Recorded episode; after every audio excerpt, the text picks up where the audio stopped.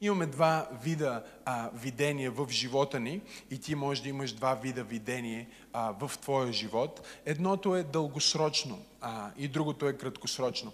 Дългосрочното видение на, на църква пробуждане а, е в 10 точки, които вие може да си вземете на излизане а, и, и да си ги закачите вкъщи, за да знаете какво е видението ни и да се молите за видението. И видението го постигаме с ценности и то се обхваща от едно изречение, което е нашата мисия. Каква е нашата мисия като църква? Нашата мисия е Исус да бъде издигнат, хората далеч от Него, Амен, да го познаят, да бъдат достигнати и след това с тях да изградим църква, която е фактор на промяна за света около нея. Благодаря за това, амин. Така че това е нашата мисия и това е нашето дългосрочно видение. Това е нещото, което искаме да правим след 10 години. Ние искаме да изградиме църква, която е пълна с силата на Бог, но е съвременна. Искаме да изградиме църква, която винаги мисли за идните поколения. Искаме да изградиме църква, в която чудеса, изцеление и спасение са нормални. Искаме да изградиме църква, която хвали Бога с модерна музика, която достига света и която благославя света и която може да си пуснеш в твоя автомобил и Бог да те докосне в твоя автомобил, докато слушаш помазано хваление, което не звучи като че от преди 99 години. Така че ние имаме това голямо видение, в което ние искаме да достигаме хиляди хора. Имаме това голямо видение, в което Бог ни казва в началото на тая година да мечтаем на широко, да градим голямо, но стабилно и да влияем дълбоко в живота на хората.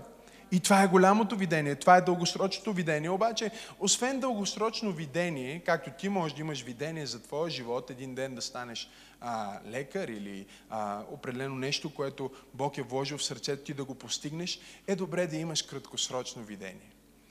Това са цели, това са видения, това е видение, това са цели, които ти си слагаш в един кратък от, а, период от време и, и казваш, окей, аз ще преследвам сега тия цели, за да мога да постигна голямата картина. Смели ли сте?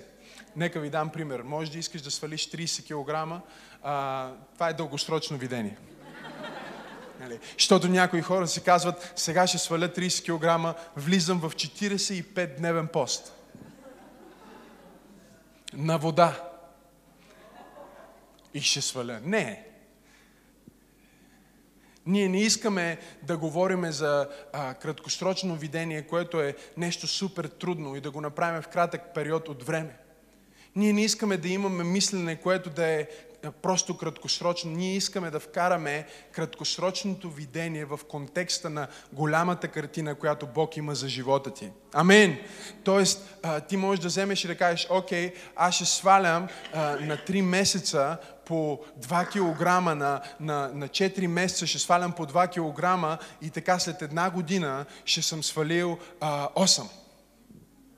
Сменя ли сте?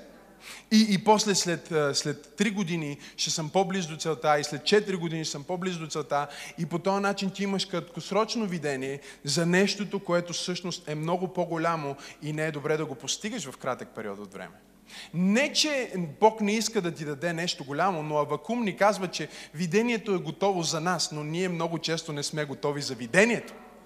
И това е за всеки един от вас, който също може би понякога се мисли за това, че искам да забогатея или искам да направя сделката, в която да пробия. И да, Божието Слово ни обещава, че Бог ще ни благослови, обаче също ни казва, че бързо придобитото богатство, сетнината му няма да бъде добра. Не знам дали има хора в църква пробуждане. Защо? Защото когато се опитваш да постигнеш нещо голямо твърде бързо, много често ти влизаш в плътта, можеш да прегориш, можеш да се преумориш, да се пренатовариш и вместо да имаш удовлетворение от това, което Бог прави в живота ти, ти да останеш в разочарование, че въпреки, че си постигнал толкова много, ти пак не си стигнал там, къде трябва да стигнеш. И затова е добре, освен голямата картина за твоя живот, да вземем малката картина. Не ми казвай, че един ден ще бъдеш пророк на народите. Кажи ми какъв е планът ти за четене на Библията тая година. Не знам дали проповядвам в правилната църква. Не ми казвай, Не ми казвай, че един ден ти ще имаш милиони и ще даваш милиони за Божието царство. Кажи ми какъв е планът ти за даване за, за тая седмица. Какъв е планът ти за този месец? Имаш ли план? Имаш ли видение? Имаш ли нещо, което казваш, този месец аз ще дам 10 лева повече, отколкото дадох предишния месец? Имаш ли план за това как този месец аз ще похарча 100 лева по-малко от предишния месец? Или си се хванал в капана на това да мечтаеш толкова голямо и широко, че да не градиш стабилно. И аз искам да говоря за нашето краткосрочно видение – това са цели, които Бог е вложил в сърцето ми до края на годината.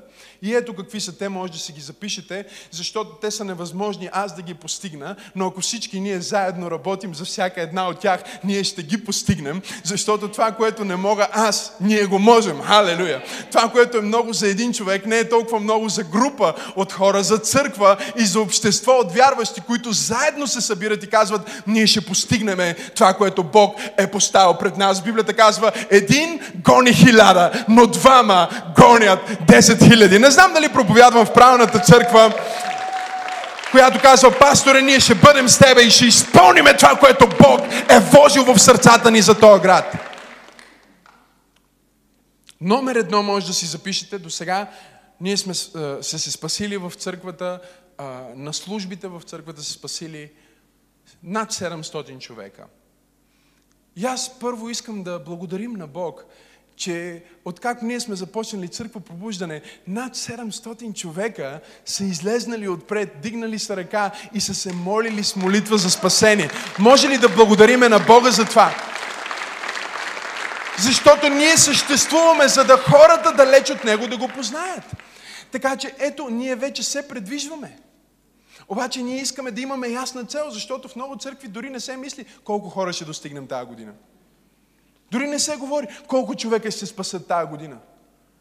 И затова може да се говори за много други неща. И затова може да се обърне внимание на много маловажни неща. Защо? Защото когато няма видение, Библията казва, хората се разюздват. Библията казва, когато няма видение, хората се отпускат, те разпускат и започват да надебеляват. Затова видението е много важно. Така че ние сме си сложили в пред очите си, че до края на тази година от 700 ще станат 1000 човека, които са приели Бога в църква пробуждане. Хайде, църква, нека да ръкопляскаме, като че вярваме и казваме, пасторе, ще го направим. И вие видяхте, когато говорихме за групи, то е толкова важно, защото хората се спасяват, обаче те имат нужда и от по-малко общество, в което да се спасат. Те имат нужда от приятели, които да им помогнат в първите стъпки в вярата. Те имат нужда от някой, който да ги докара на църква. И не е ли толкова вълнуващо, че ние сме първата църква в България, за която аз знам, която казва, понеже локацията ни е трудна, ние ще пуснем автобусна линия, специално за да събираме хора да дойдат на църква и ще платим и ще се борим и някой ще служи в това и някой ще кара този автобус. Защо? Защото ние искаме да достигнем хората, които са далече от Бог. Ние искаме да правим ученици и ще го направим на всяка цена. И ако това означава да пуснем автобусни линии, ще пуснем автобусни линии. Ако означава да бъдем на улицата всеки ден, ще бъдем на улицата всеки ден. Ако означава да взема един грамофон и да обикаляме, както едно време правиха цирковете с една кола обикаля и казват, тази тази вечер. Ако това означава, че трябва някой от нас да излезне на улицата и да говори и да казва, тази вечер има служба, ще направим всичко, което трябва, ще отидем там, където трябва, ще дадем колкото трябва, ще се молим повече, отколкото трябва, ще се жертваме повече и отвъд силата си, за да видим това, което Бог ни е обещал. Бог ни е обещал, че децата ни ще му служат. Бог ни е обещал, че синовете ни ще пророкуват. Бог ни е обещал, че Той ще обърне нашата нация чрез силата на благовестието и ние вярваме в това. И ние не го слагаме като някаква далечна мечта, която след 10 години. Ние казваме, окей, какво ще направим за тази мечта до края на годината? Ще минем от 700 до 1000. И знаете ли, всъщност е много лесно, ако ние сме е, над 200, малко под 300 човека тук в тази зала в момента, ако всеки един от нас достигне само един човек тази седмица – ако само един човек се спаси чрез тебе тази седмица и се прибави към църквата, другата неделя църквата ще е двойна. Кажи видение. Но за да може тая двойна църква да се погрижи за хората, ние имаме нужда от групи. Защо? Имаме над 350 членове на църква пробуждане и това също е вълнуващо. Аз мисля, че заслужава да ръкопляскаме на Бога за това също.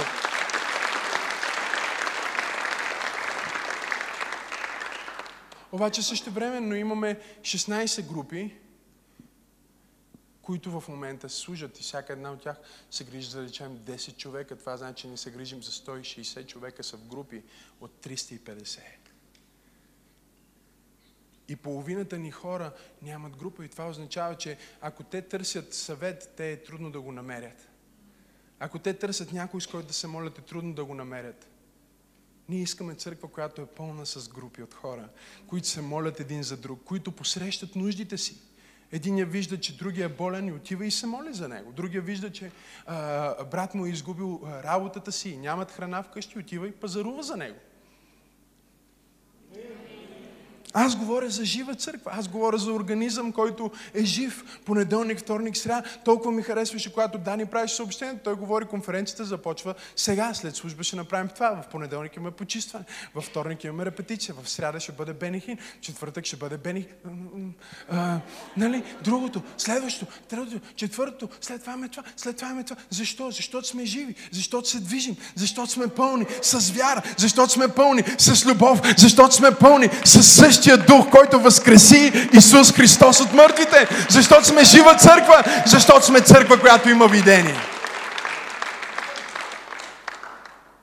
Окей, okay, пастор, имаме 15 групи, 16 групи. Какво искаме да направим? До края на годината искаме да имаме 30 групи.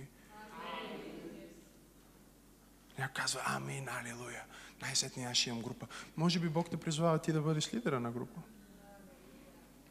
Тя казва, а, мен ще спасат хиляда човека. Може би 30 от тях трябва да дойдат чрез тебе. Аз съм сигурен, че има контакти в твоя телефон, които все още не си поканал на църква. Аз съм сигурен, че има контакти в твоя телефон, за които, на които още не си казал за Исус Христос. Библията ни казва, ние сме длъжни. Апостол Павел каза, аз съм длъжник да проповядвам благовестието и на гърци, и на юдеи. Ние ще имаме ли усещане като църква, че това не е видението на Максима Сенов, това не е просто видението на църква пробуждане, това е моето видение. Ще имаме ли усещането, което апостол Павел каза, аз съм длъжник, аз съм длъжник да спаса моето семейство, аз съм длъжник да се погрижа моите роднини да бъдат в църквата, аз съм длъжник моите деца да израснат в вярата, аз съм длъжник благовестието да се проповядва в моя квартал, аз имам дълг към небето. Ти нямаш никакъв дълг към земята, освен ако не си изтеглил кредит. Тогава ще вярваме на Бог да го стопи този кредит също. И да се справи с него. Обаче, ако си като мен, аз нямам никакъв дълг тук на земята. И както се говорихме с брат Сашо, когато бяхме на Дина освежаване, той вика, пасторе, Бог ми говори ми откри, че аз нямам никакви задължения към плътта. Нямам ангажимент към нея. Така че, когато тази плът иска нещо, аз не съм и длъжен. Римляни казват, длъжността ми е към духа. Така че тази плът вижда шницъл.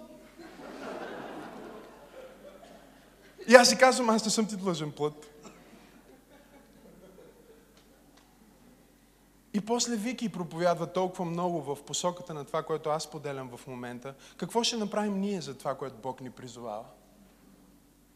От време на време ние ще имаме такива недели, в които ще говорим за видение и докато всяка неделя аз ви проповядвам за това как вие да живеете вашия живот и да служите на Бог и да успявате в това, което вие правите, от време на време ще има недели, в които ще говорим за това, което ние ще направим за Бог. Защото знаете ли какво ни казва Библията? Библията ни казва за едни жени Пуа и... И другата е по-трудно да го кажа. Но едната със сигурност е Пуа. Другата май беше Шифра. Всъщност на английски е пуа, на български е фуа. Чули сте за фуа и шифра? Фуа и шифра са две бабички, еврейки, които живеят в Египет по времето на робството. И фараон освобождава, казва, че заповядва там нали, да, да убиват а, малките еврейчета, защото се умножават твърде много. И Шифра и Фуа са най-добрите акушерки в цял Египет. И не е ли интересно как ти можеш да работиш, да бъдеш акушерка и Бог да има план за тебе там? Не е нужно да бъдеш Моисей, за да служиш на Божието намерение. Моисей може да не се роди, ако няма акушерка. И затова повечето недели аз не проповядвам за това как да бъдеш Моисей, а проповядвам за това как да бъдеш шифра и фуа там където си и да работиш там където си, без значение дали си чистач, без значение дали си адвокат, без значение с какво се занимаваш в твоя живот. Бог има план за тебе, Той има план за твоето работно място и Той иска да използва тебе, да бъдеш фактор на промяна в обществото, което от теб Той иска да те използва. И тези две жени, Шифра и Фуа, са там и а, а, фараона казваше ги избиваме евреи, евреите и те трябва да ги израждат. И Библията казва, че те имаха страх от Бога. И започнаха да се грижат тия бебета да се родят безопасно и да ги израждат, въпреки че имаше заповед да ги убиват. И даже не обаждаха, и скришно отиваха. Те бяха акушерки под прикритие. Те отиваха скришно, за да израждат освобождението на Израел. Исус Навин се роди чрез тях. А Лев се роди чрез тях. Някои от тия сериозни хора се родиха чрез шифра и фула. Обаче нещо много силно, което Библията казва е, че Шифра и Фула имаха страх от Бога и не направиха това, което света каза, а служиха на Божието намерение. И вижте какво ни казва, следващия стих казва, и Бог им построи къщи. И сега аз не знам дали Елохим слезна от небето, за да изговори къщи в съществувание или не е някой предприемач да каже точно какви къщи иска, обаче по някакъв начин нещо свръхестествено се случи за Шифра и Фуа и Бог им построи къщи. И аз искам да проповядвам на някой, че когато ние имаме неделя, в която е неделя на видение, ако ти решиш да бъдеш част от видението и кажеш, това не е видението на Максим, това е видението на Бог, това е видението на църквата, и аз съм църквата, и аз участвам в това видение, Бог ще се погрижи. Това, което ти не можеш да направиш, Той ще направи за тебе. Когато ти се ангажираш с Божието дело, Бог ще се ангажира с твоето дело. Има ли някой в тази църква, който благодари на Бога за това, че когато ти се ангажираш с небето, небето ще се ангажира с земята. О, не знам дали има хора тая неделя в църква пробуждане. Бог ще се ангажира с твоя случай, ако ти се ангажираш с Неговата мисия. Кажи видение. Така че искаме да имаме 30, кажи 30 групи. Хиляда спасения. И чуй, ако някой се спаси през седмицата, ще направим изключение специално за теб принципно броим тия, които се спасяват в неделя, обаче сега ще броим тия, които се спасяват в неделя и тия, които се спасяват в среда и тия, за които ти ще се обадиш. И аз искам да видя някои ловци на души в тази църква, които да се обаждат в офиси всяка неделя, когато идват, да идват тук и да кажат, пасторе, тази неделя, тази седмица аз водих трима човека в молитва за спасение. Един от тях е тук на църква. Пасторе, миналата седмица аз водих четири човека в молитва за спасение. Двама от тях са тук в момента на църква. Някой да дойде да ми каже, пасторе, а някой ще отиде при Дани и ще каже, Дани, започвай да записваш имената им, започвай да записваш телефоните им, защото Бог ме използва и всеки ден от тази седмица се спаси по един човек. Аз вода седем човека на църква тази неделя. Аз ще дойда и ще доведа някой в дома на Бога. О, хай, има ли някой развълнуван в тази църква? Аз съм развълнуван за това, което Бог иска да направи преди края на тази година. И освен, че ние ще достигнем всички тия хиляда човека, ние ще имаме 30 групи, в които да може да се грижим. И повече от 30, но искаме да сложим малкото видение в контекста на голямото видение. Смели ли сте? Нека да ви дам пример. Аз започнах проповедта. Ако искате да си водите записки за проповедта, може да я озаглавите. Не е предсказание, а е обещание. Не е предсказание, а е обещание.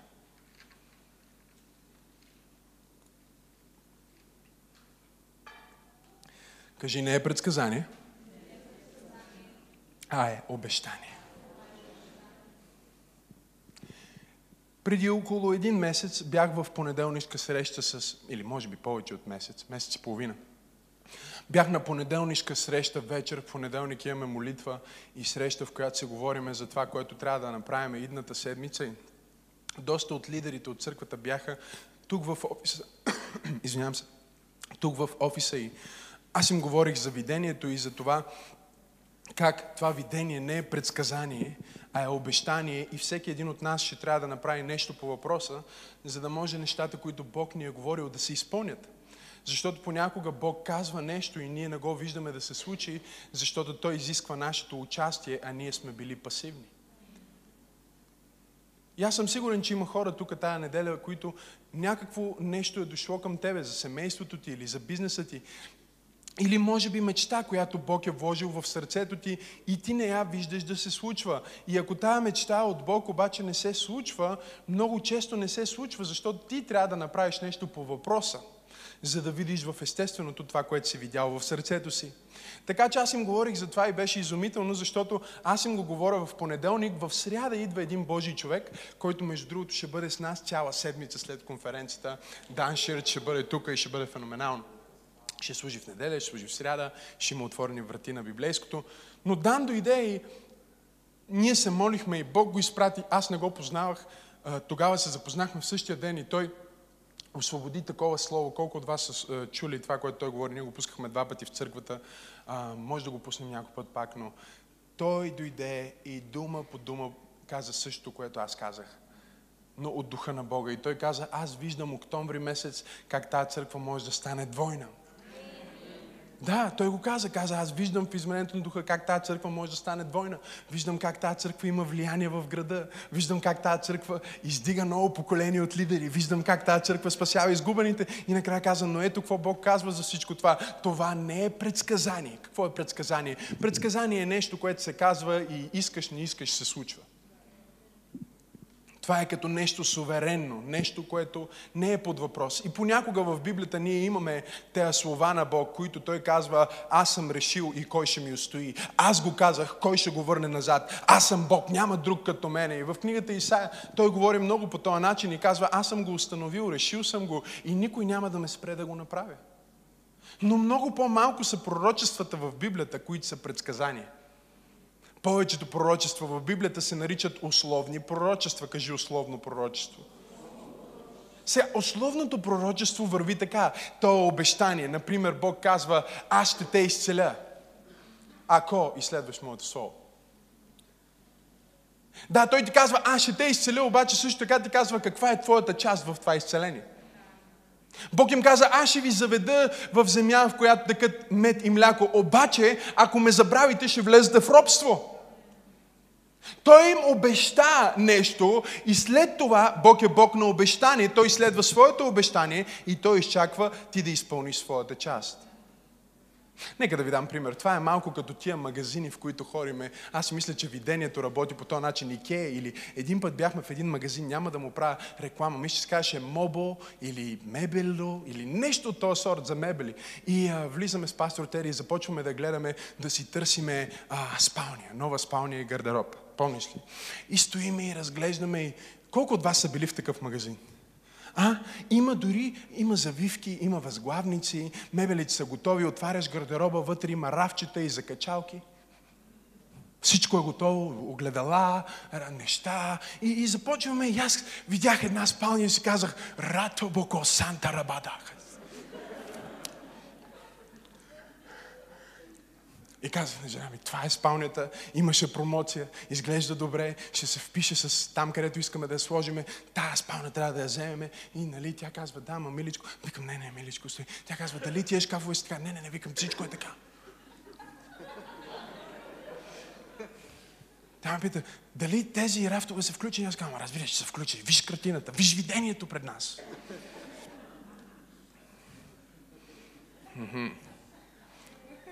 Почти си мислех, че и чершапите са включени.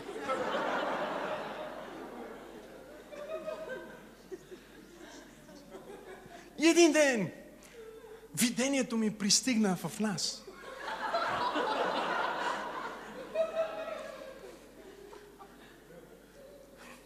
Аз знаех, че нещо няма да е наред, защото още в магазина ми казаха, че трябва да си купа матрак.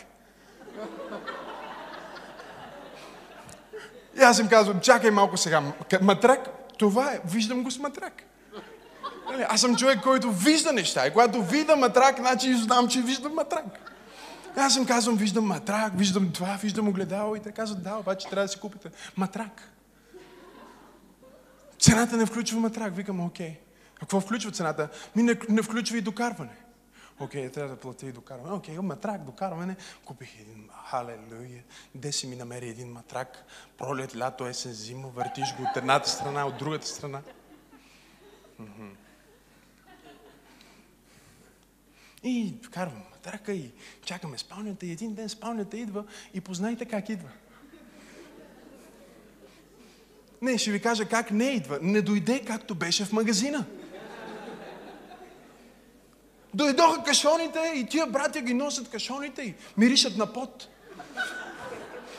Някой е имал подобно преживяване, сигурно, Влизат с обувки в там, къде че е спалнята и, и слагат тия кашони. Аз казвам, какво е това? И така спалнята. Викам, къде е спалнята? В кашоните. Гардероба къде е? И той е в кашоните. А скринчетата ми къде са? И те са в кашоните. Боже, започвам да отварям тия кашони, вътре едни листове, едно мъжко, женско, разби неща. Спешна помощ. Ало, Светло, къде си?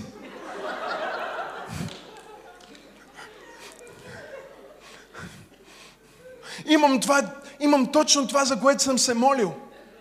Имам точно това, за което съм мечтал. Имам точно това, за което Бог ми е говорил. Обаче не съм го получил не съм го получил точно както съм го видял. Получил съм го в неправилния пакет. Получил съм го с един куп записки. Какво аз трябва да направя, за да получа това, за което Бог ми е говорил. И когато Бог ни говори за това, което Той иска да направи в нашата църква, и когато Бог ти говори за това, което Той иска да направи в твоя живот, Той ти дава видение, обаче познай какво, това видение няма да дойде точно както го виждаш, то ще дойде във формата на едни хартийки, които трябва да разгънеш, едни планове, които трябва да следваш, едни болчета, които трябва да завъртиш вървиш и едни практични процеси, през които трябва да минеш, за да стигнеш до видението, което Бог е поставил пред теб. Аз проповядвам на някой в църква пробуждане, че ако си в процеса, Видението е на път да се изпълни. Хайде хора, нека да дадеме слава на Бога. Тая неделя аз проповядвам истината.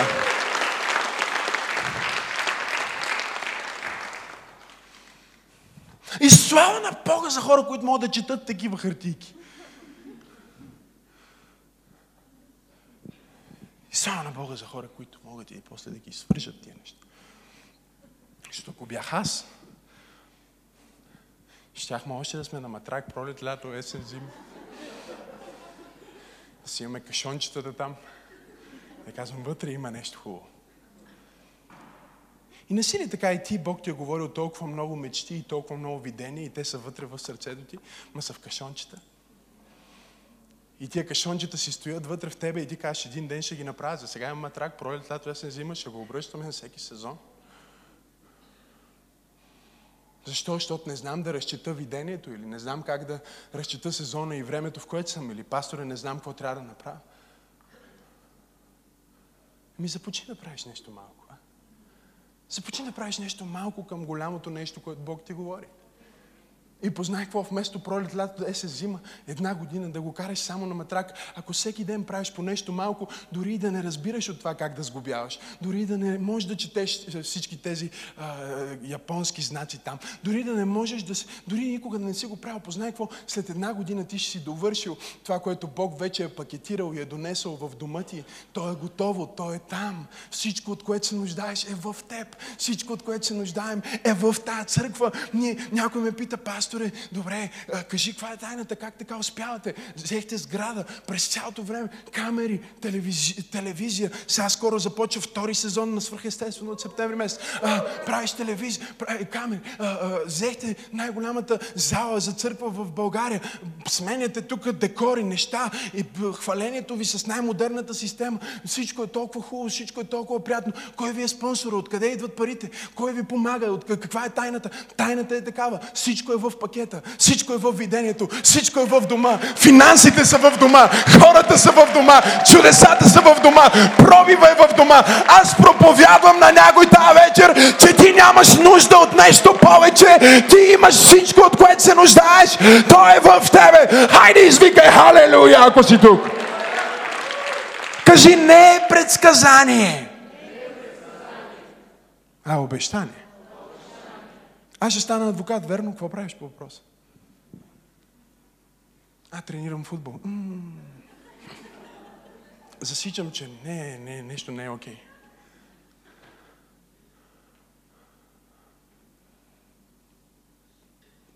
Кажи, не е предсказание, а обещание.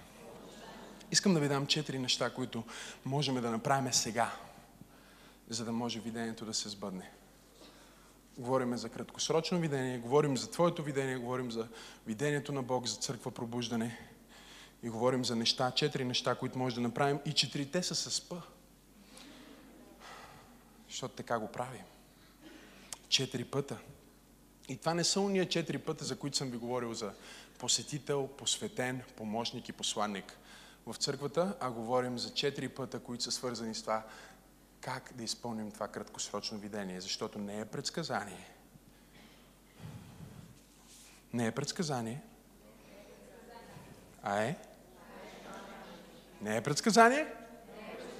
А е какво? Какво е? Това, че майка ти ще се спаси, какво е? Какво е? Значи, че ще трябва да направим нещо, а? Защо, бе, бе? Някой ме пита пък наскоро. Добре, защо толкова много неща? Сега и транспорт ще правиш. Сутринща служба, вечерна служба, не се ли изморяваш? Сега и транспорт ще правиш. Ей, това правиш. Хората, ако искат да ходят на църква, те си ходят. Хората не знаят какво искат. Хенри Форд беше казал, ако бях питал хората какво искат, щяха да кажат по-бърз кон. Не автомобил. Дай ми един по-бърз, един жребец. Не ги питам какво искат хората. Ще питам небето какво иска. Казах, че ще питам небето какво иска. И небето иска този град да бъде спасен. Небето иска твоите роднини да бъдат спасени. Небето иска тази църква да се отвои. Небето иска да се отвоим в влияние. Небето иска да се отвоим в финанси. Небето иска да се отвоим почислено. Но не е предсказание, е обещание. Първото нещо, което може да намерим и да направим още сега е в притчи 18 глава, 16 стих. И там се казва така, подаръкът на човека му отваря място и го довежда пред големци. Подаръкът на човека му отваря място и го довежда пред големци. Този стих ми харесва толкова много. Притчи 18-16. Подаръкът на човека му прави място, отваря му място и го довежда пред големци. Харесва ми тази дума на български подарък, защото ако просто я е, погледнем, ние ще видим, че в нея има дари. Виждате ли го? Има по и после има дари. По идва от повече, а дари идва от дар. Или нещо, което даваш. Буквално подари означава да дариш повече. Спомням си, когато си говорих а, наскоро с пастор Бени, той ми разказва за това как Бог отвори врата за него да проповядва в една от най-мисломанските страни в целия свят Йордания – аз наблюдавах през годините как Бог отваря врати за него да говори там и когато отиде да го посрещат военните и да прави най-големите им зали и проповядва Исус там, където много малко хора, почти никой не може да проповядва Исус толкова свободно, колкото Той го направи. И си говорихме за това как той стигна до този момент, в който да проповядва на цялата тази страна. И той ми разказваше, че докато бил в Израел, заедно с Бенямин Натаняхо и някои а, други от а, министрите на Израел, един от които от туризма, дошъл министра на туризма на Йордания. И, и се запознали там и той му казал, хей, Бенихин, ти водиш толкова много хора на толкова много места, туризма в Йордания, искаме да го вдигнем, можеш ли да почнеш да водиш групи в Йордания по една или друга причина? И, и, и той му каза, виж, аз мога да вода групи, обаче вие ще трябва да ми позволите да проповядвам Исус. Той му каза, окей, може да говорим с моя цар, а, мисля, че се каже цар Хюсейн, а, ще говоря с моя цар Хюсейн, ако иска да те приеме и да говориме за това ти да дойдеш в Йордания и да проповядваш Исус. Бенихин се озовава в Йордания, преди да се срещне с, а, с въпросния цар Хюсейн, а, изключително богат, влиятелен човек, цар нали, цар, описва достатъчно добре. А, преди да се среща с този цар Хюсейн, отиват за да купат подарък на царя, защото той му казал, виж, ти не можеш да дойдеш при царя без подарък. Не можеш да дойдеш при царя без да донесеш нещо, не можеш да дойдеш при царя с празни ръце. И аз искам да вземам просто кратка пауза за това, въпреки че не е в посланието ви. Е интересно как хората в света знаят, че не ходиш при човек пълен с власт без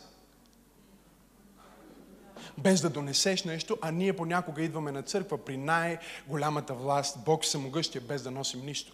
И си мисля, че трябва да се научим, когато идваме при Бог, да идваме с дар. Не, че това, ако, ако нямаш дар, това не трябва да те спре да идваш, както а, Вики проповядваше толкова добре, че Бог ще те приеме така, както и да, ако искаш не дава и няма значение, обаче Той със сигурност ще ти даде повече благоволение и просперитет, ако дойде с подарък. Той отива, отиват и казва, какво харесва твоя цар? Ами, моят цар харесва химикалки Монблан. Окей, okay, отиват в магазина, в бутика на Монблан и застават там и Бенихим вижда една химикалка и те не са ефтини по принципи, просто избира една от нормалните. Хиляда долара или не знам, 2000 долара. Взема тази химикалка, нормална за цар, окей? Okay? И казва, ето това сигурно ще е подарък, който ще се хареса на твоя цар. И изважда, нали, представя го пред министъра и, и той му казва, ти ще обидиш и ще унижиш моя цар, ако му дадеш този подарък. Бенехин му казва, какво искаш да кажеш, ще обидя моя цар. И той казва, не можеш да дойдеш с такъв мизерен подарък пред моя цар. Той колекционира Монблан, той дори няма да те приеме с този подарък. По-добре ела без подарък, ако ще дойдеш с този мизерен подарък. И казва, добре, какво да му подарим? И, и той е погледнал там тия, които обслужват и казва, кой е най-скъпия монблан, който имате? Човека слага ръкавицата, отива, отваря, ти, ти, ти, отваря сейфа, изкарва чисто злато, 24 карата монблан. 20 000 долара. И казва на Бенихин, ето този дар моя цар ще приеме. Докато ми го разказваше пастор Бени, усещах как е ядосан, докато ми го казва. Вика, вади той химикал. Вика, Макси, 24 карата, 20 хиляди, над 20 хиляди долара химикал. Вика, просто казвам, вика, почнах се пота. Вика, просто ти казвам, аз му казвам, чакай малко, сега не може. И той му казва, виж, без този химикал няма да влезе. И Бени Хин каза, окей, извадих си, вика, а, картата, изкарах си, вика, карта и казах, Боже Господи, моля да използвай тия пари, аз ги дам за тебе. Вика, изкарах си от карта, платих 20 хиляди, вика. Плащам, вика, сърцето ми топти. А, 20 хиляди не са малко пари за химикала. Не са малко пари по принцип. Долара. Някой почва да ги обръща точно сега. Смисъл, някои християни са призовани да работят в Change Bureau. Всеки път, когато кажеш долари, ги виждам в очите им как калкулират, колко е лев. Казваш евро, паунд. Взема подаръка, отива при царя и отива и казва цар Хюсейн, нали, заповядай, ето ти. Казва, царя ми се усмихна толкова широко, вика, приех ми кала с радост и аз му казах, царю, бих искал да проповядвам Евангелието в твоята страна. И ще се крата историята, но той му казва, окей, приема го. И го приема много повече от един път да проповядва в Йордания. Използва частния му хеликоптер и частния му самолет за всичките пътувания на пастор Бени. На царя. Армията на Йордан го съпровожда навсякъде, където проповядва. Генералите са му охрана. Феноменални отворени врати. Казва, с моето служение смятахме колко пари получихме, защото всичко беше платено от Йордания, за да проповядвам там бяха сигурно 10 пъти над това, което аз платих за този химикал.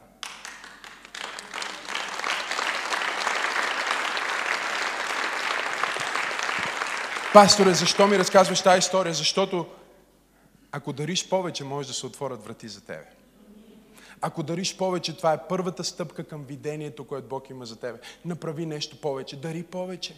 И когато говорим за това да дариш повече, разбира се, ние говорим за финанси и ние говорим за материално даване, не говорим за някакви абстрактни неща, искам това да е ясно, но същевременно ние говорим и за това да дадеш повече от вниманието си, да дадеш повече от сърцето си. Защо? Защото Библията ни казва, че подаръкът, когато ти дариш повече, подаръкът отваря врати, прави място за тебе и ще те постави пред големци. Кажи номер едно, подари. Номер две, може да отворите Библията си заедно с мен на Изход 17 глава. Изход 17 глава. Номер две, Е, в изход 17 глава, ще чета 12 и 13 стих.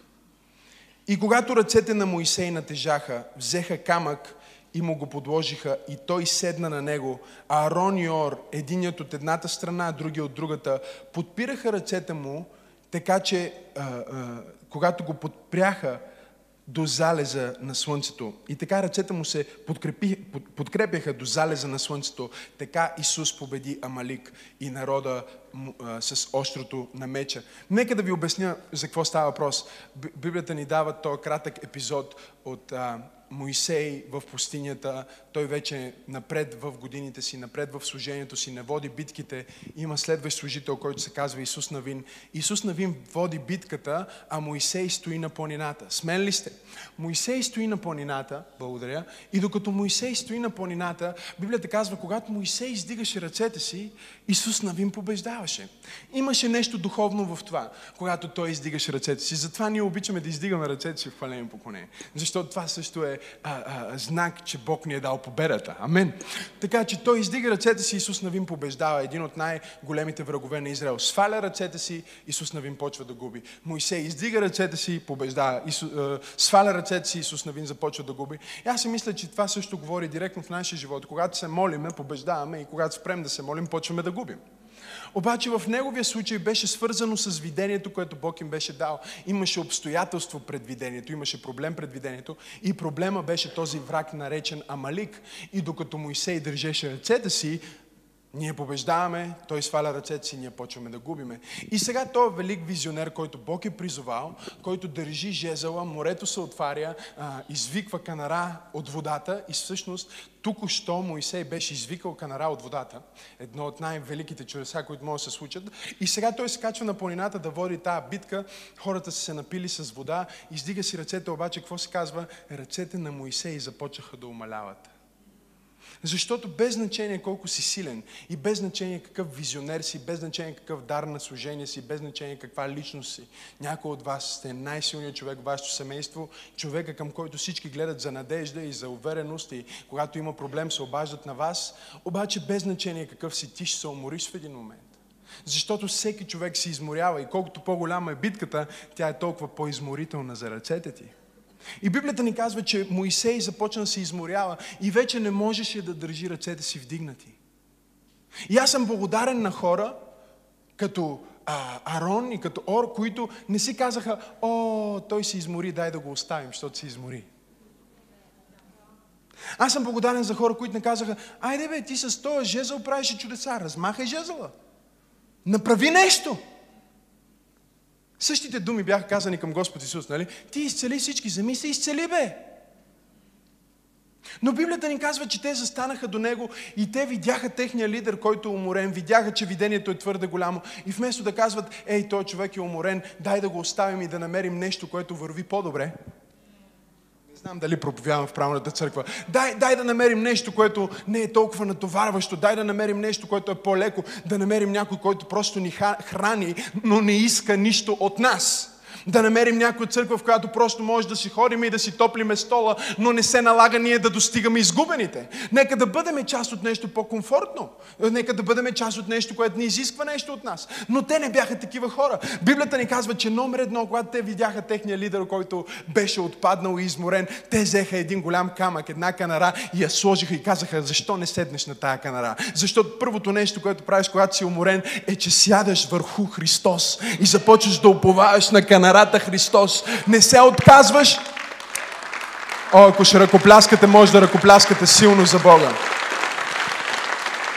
Хайде, дайте му дарение. Не се отказваш, не казваш, о, тази планина е трудна, този враг е труден, ставам и си тръгвам. Първото нещо, което правиш е, че сядаш и започваш да уповаваш на Христос. И второто нещо, което се случва е, че те помогнаха на Моисей. Второто нещо, което правим за видението е помогни. Първото е подари, кажи подари. Второто е помогни, кажи помогни. Те застанаха до него и хванаха и започнаха да издигат ръцете му. Те започнаха да държат ръцете му. Не е ли силно това? И Библията казва, че въпреки, че Моисей нямаше сила в себе си да държи видението, докато хората заедно с него държаха ръцете му в видението, видението се предвижваше напред. Кажи, помогни. Ти можеш да помогнеш, ти можеш да направиш нещо. Някои от вас никога не са били по-рано на църква, за да помогнат.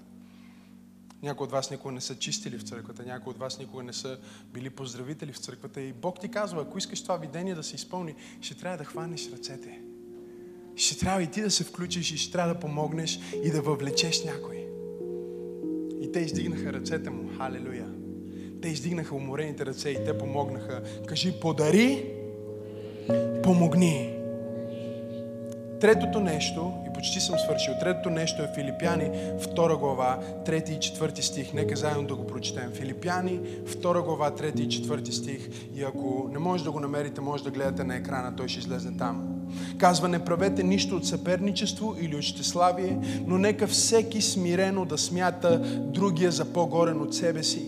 Не се грижете всеки само за себе си, но грижете се и за другите. Кажи, грижете се и за другите. О, толкова ми харесва това. Казва, апостол Павел говори на църквата и той им казва, не се грижете само за себе си, грижете се и за другите. На едно друго място казва, и не дейте да си гледате само вашата работа, а гледайте и в чуждата. И докато аз имам една проповед, която е много силна за България, която се казва Гледай си работата, гледай си работата. Това е много важна проповед, защото понякога хората са толкова заети да ти гледат работата, че не си гледат работата. И на някой от твоите хейтери просто трябва да им кажеш, абе, гледай си работа. Гледай си в твоята чиния. Обаче също времено не е ли изумително Божието Слово, което вкарва то изумителен баланс, докато то ни учи всеки да си гледа работата, също времено апостола каза, не си гледай само твоята работа, а гледай и на другия работата. Каква е разликата, пасторе? Какво значи от една страна гледай си работата, от друга страна гледай на, на другите хора в работа? Означава, че на тези, които гледат с омраза и критика и без любов и грижа а, към тебе, ти можеш да им кажеш гледай си работата. Но когато обичаш някой и си загрижен за някой, ти можеш да му гледаш в работата, не защото искаш да го контролираш, а защото искаш да му помогнеш, не знам дали проповядвам, искаш да го издигнеш, искаш да, да бъдеш с него в трудния момент, искаш да се погрижиш и за неговата работа да успее. Погледни човек от те му кажи, аз ще се бъркам малко. Кажи, ще се бъркам в работата. Третото П в тази проповед е погрижи се, погрижи се. Номер едно подари, кажи подари. Номер две помогни, кажи помогни. Номер три погрижи се, кажи погрижи се. Погледни човека те му кажи, грижа ме за теб, ей. Кажи, не искам да контролирам. Не искам да те дразна. Искам да те обичам с Божията любов и да ти помогна да останеш силен, да останеш вярващ, да останеш посветен на небесния призив, да останеш призован, да останеш помазан, да останеш щастлив. Кажи, погрижи се. Знаете ли, аз съм благодарен на Бог за хора, които Бог ми е изпратил да се грижат за мен. Всички ги почитам. Почитам ги всички. Защото някой се е погрижил за мен. Но понякога дори не са такива, които са над теб, нали, бащински фигури. Говорим за духовни бащи или такива. Говорим дори за някои, които са с теб или под теб, които могат да се погрижат за теб. Могат да направят нещо за теб. И, Гери, ако можеш да ми извадиш снимките, за които те помолих, трябваше в началото, ме изведнъж идват в края, защото Святия Дух се движи и както Той ме движи, така става понякога. Ей, първата снимка. Не знам дали я виждате, сигурно не я виждате много добре. Аз ще ви кажа, защото малко се вижда. Виждате ли усмихнати лица? Виждате ли усмихнати лица? Аз наричам някои снимки от нашата църква сним... църква с усмихнати хора. Спомням си, защото преди няколко дни бях с един приятел, ходихме през планините, молихме се и стигнахме чак до морето и стигнахме на едно място наречено Царево. И си казах, Боже, аз съм бил тук преди години в това място Царево и съм проповядвал и влезнах във Фейсбук и слава на Бога за Фейсбук. И намерих една от най-старите снимки в страницата ми във Фейсбук от Царево преди 4 години и познайте какво беше на същата дата, на която аз бях там. Сега Бог иска да ми каже нещо. И точно преди да отида да проповядвам в Царево, минавах през много силна вътрешна депресия. Може би никога не съм бил депресиран в живота ми. Това беше единственият момент, който спомням да съм бил депресиран. И бях депресиран, защото Бог ми говорише за това да започна църква и аз не исках да го правя. И всичко изглеждаше окей външно, обаче не бях щастлив. Защото бях извън призива си. Извън това, което Бог иска от мен. И проповядвах, обаче нямаше много щастливи хора, защото аз не бях щастлив. И едно от нещата, които можеш да видиш около хора, които са изгубили помазанието, са нещастниците, които искат да бъдат около тях, когато Бог ги е отхвърлил.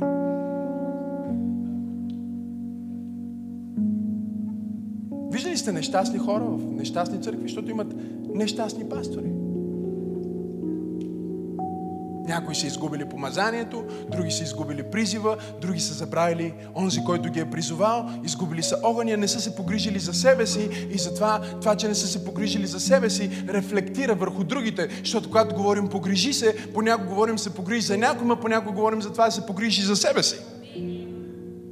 И бях на това място и Бог ме върна преди 4 години в този момент – и аз видях тази снимка и ние правим редовен изчистване на Фейсбук, махаме стари снимки, стари информации, стари неща, за да има винаги нещо ново, защото Бог винаги прави нещо ново. Но това е една от снимките, които никога не махнахме. Защото казах, тази снимка не трябва да се маха, защото тази снимка е снимка с усмихнати хора. В една от най-малките църкви, която съм проповядвал в живота си, имаше 5, 6, 10, не знам, млади хора. Обаче всички са усмихнати. Знаете ли що? Защото някой се беше погрижил за мен. Да. Тогава моята приятелка се погрижи за мен. И ми каза, каквото и да те призове Господ. Ако Бог ти казва за църква, аз ще бъда с теб. И ще помогна. И ще се погрижа за теб. И това му освободи толкова много, точно преди да проповядваме там, аз казах да на призива да започнем църквата. И изведнъж, когато влезнеш обратно в призива ти и в това, което Бог иска от теб, дори и да не си в... Аз не бях започнал фактически църквата, но в сърцето ми аз бях приел това, което Бог иска от мен. И само когато се примириш с това, което Бог прави, почваш да ставаш щастлив. Аз гледам тия снимки. Има още такива снимки. Може ли да пуснем някоя друга такава снимка? Докато проповядвам и църквата малко. А, ето тук проповядвам, още сме в нов театър. Виждате ли го Васко, каква, каква усмивка има? И сега, усмихната църква номер две, гасиме, благодаря. Ето го сега, това е, а, това е Васко, Велко и Трайчо и, и а, Мартин. Това беше сценка, докато проповядвам. И всички са ухилени. Да, още една снимка. Още една снимка. Тук сме още малка църква, 100 човека сме сигурно но се чувстваше като че сме по-големи, 160, защото беше малка зала. Продължаваме. Друга снимка. Може ли друга снимка? Ето още една снимка. Виж ги тия хора, какви са усмихнати. Всички са щастливи, бе. Я, я, дай ми още една снимка. Аз гледам снимки от църква пробуждане понякога и си мисля за това. Дай още снимки. А, ето конференция пробуждане. Виж моя асистент каква усмивка е направил. И Крис до него. Вижте, те са много изморени, защото бачкаха денонощно да го направят. Обаче, виждате ли усмивките им? Може още една снимка, искам още снимки. А, ето една снимка и аз съм тук. Тук беше една от най-слабите недели, които сме имали като църква. Слаби говоря за присъствие. Беше абсолютен дизастър. Всички бяха на почивка и затова снимката е така отрязана, завуалирано. За да не се вижда, че останалата зала е празна. Обаче вижте всички тия хора. Тук почваме ставаме повече, май. Я да още една. Ето ги. Ето ги, усмихнати хора. Виждате ли? Аз наричам това църква с усмихнати хора. Да. Излизаш по нашите улици, хората са намръщени, сдухани, смачкани, изморени, обаче идваш тук и хората са усмихнати.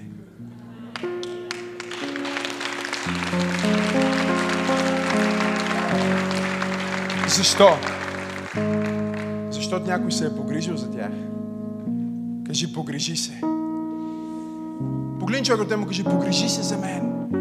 Кажи му, ще има момент, в който ще бъда изморен. Ще има момент, в който ще ми бъде трудно. Ще има момент, в който ще се съмнявам дали да дойда тази неделя на църква. Обади ми се точно тогава. Бъркай ми се в работата. Напомни ми видението. Погрижи се за мен. Свършвам. Готови ли сте да свърша? Последното нещо. Кажи подари, помогни, погрижи се. И последното е Матей 12 глава, 13 стих. Матей 12, 13. Си там. Ако искате, може да погледнете. Казва, тогава казва на човека, протегни ръката си. И той я протегна и тя стана здрава като другата.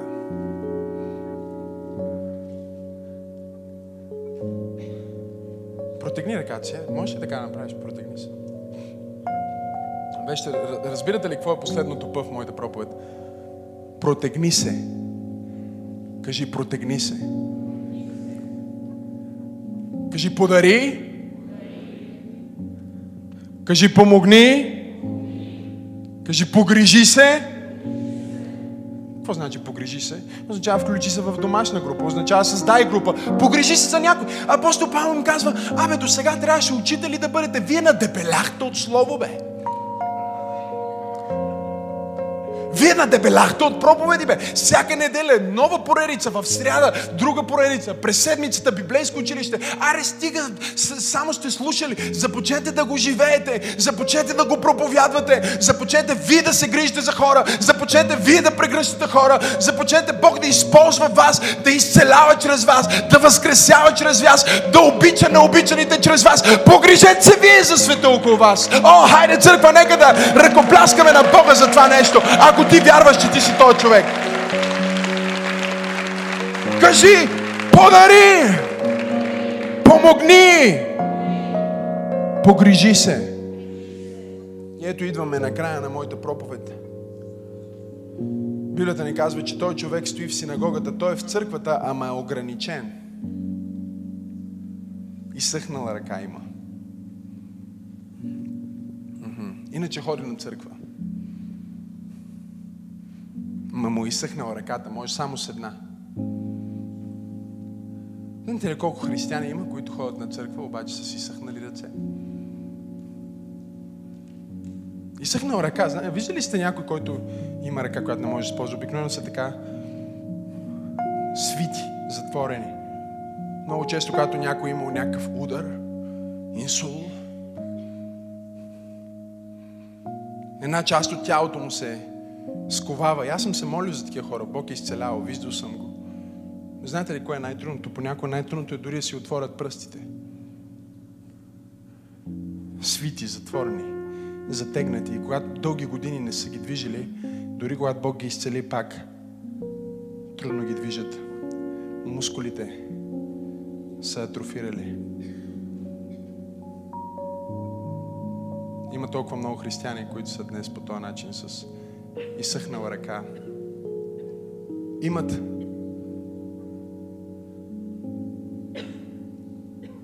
имат голям потенциал, но използват само половината. М? Все да не, да не дадем прекалено много. Ще дадем дарение. Ви ги каза, че трябва да покрием тия неща, ама с една ръка ще го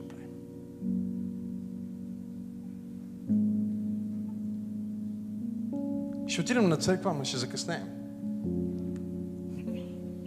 Ще се молим, ама не твърде силно, да не се притесни някой. И сега той човек в църквата и той е свит, той е затворен, той е болен, той е си съхнал ръка, въпреки че е в църквата. И не е ли изумително как религията създава проблеми? Затова хората да бъдат изцелявани. Те не гледат изцелението, те гледат дали е събота. Тук ли сте? Те не гледат дали наистина някой живота му е променен, те гледат дали се случва в събота, как се случва, дали е по правилния начин, дали е по моя начин, казва фарисея. Ако не е по твоя начин, значи не е от Бог. И фарисеите говориха на Исус и казват, в събота може ли някой да бъде? Легално ли е да изцеляваш събота? Това начин по който ти го правиш.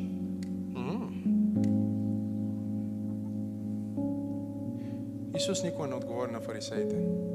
Или е на въпроса с въпрос, или е много силно изобличение. Но в този случай той се обърна, каза им две думи и след това реши, че е време да спре да говори и да продължи да демонстрира. Библията казва, той погледна този човек и му каза, протегни ръката си.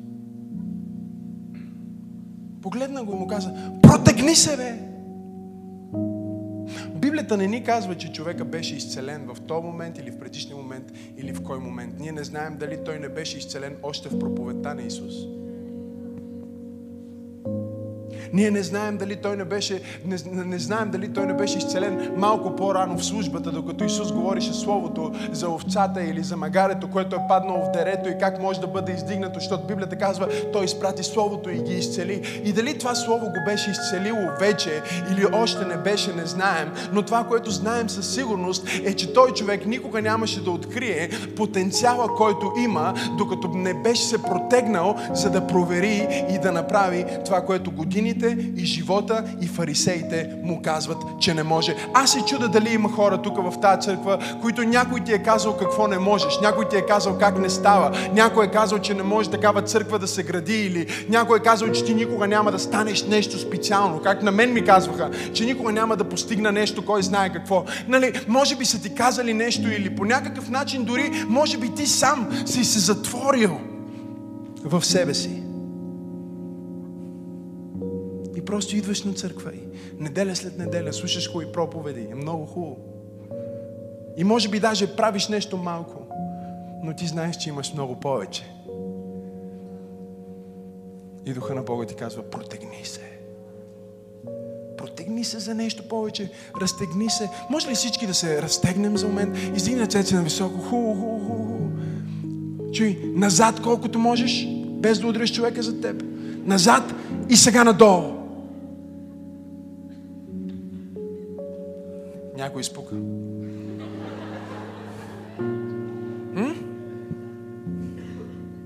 А, направи сега това. Е така, както пастор Тери прави. Прави така.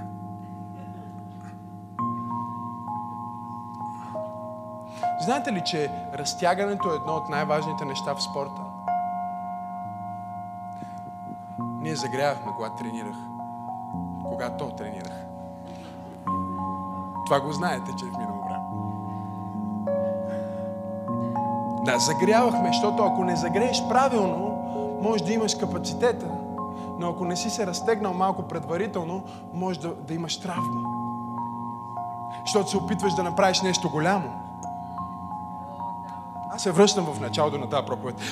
Може да се опиташ да направиш нещо голямо, преди да си казал на тялото ти нещо малко, да му кажеш, ей, знаеш какво? Приготви се, защото нещо хубаво ще се случи. Приготви се, защото сега ще използвам. Тяло, брат, я малко да те изпукам, защото да не вземе да се секне. Някой от вас секва ли се някога? Правиш си нещо изведнъж, правиш по-рязко движение. О! Някой казва, пасторе, бях там тази сутрин.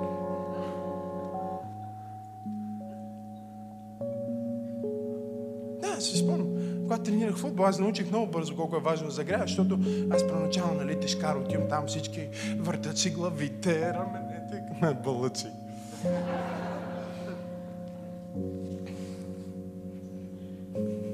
Тренира се ми каже, Макс! Ти си някакъв келнер, бе, махни си ръцете от джобовете от кръста.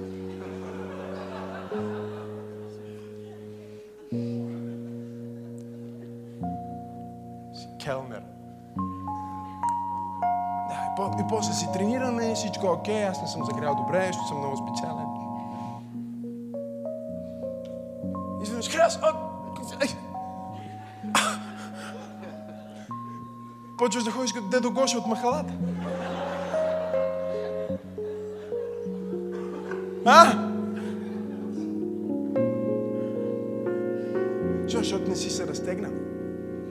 Си се протегнал, не си се подготвил за нещо повече. Искаш да направиш нещо голямо с Бог, ама не можеш да направиш нещо малко за Бог. Искаш целият ти дом да се спаси, ама не искаш да благовестваш на колежката ти. Вярваш на Бога да благослови с нов дом, ама не искаш да си даваш десятъка. Вярваш на Бог, че ще спаси децата ти, ама не ги водиш на неделно. Не знам дали проповядвам в правилната църква.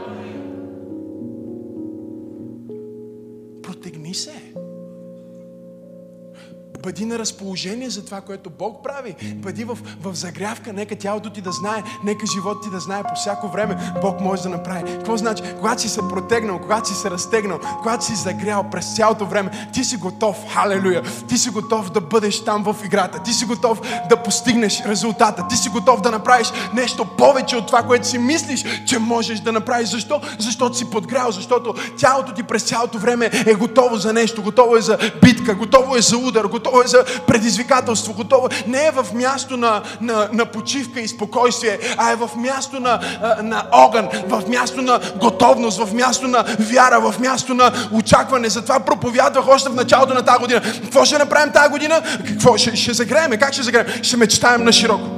Ние сме готови по всяко време, мечтаем на широко. Бог няма, да, нека ни шокира с чудеса, ама да не е пълен шок, защото сме го очаквали малко.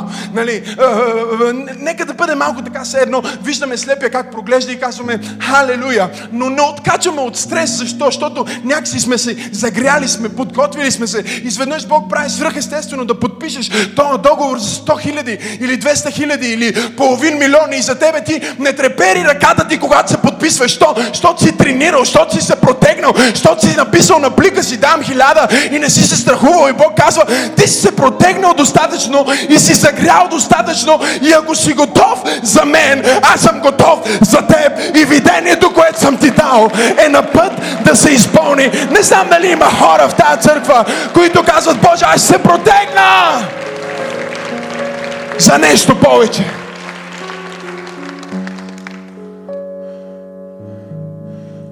Кажи подари. Кажи помогни. Погрижи се. Протегни се. Някой от вас имате нужда от изцеление на неща в живота ви, които са затворени. Отново да се отворят. Най-важното протягане е от Бог към теб. Той вече го направи.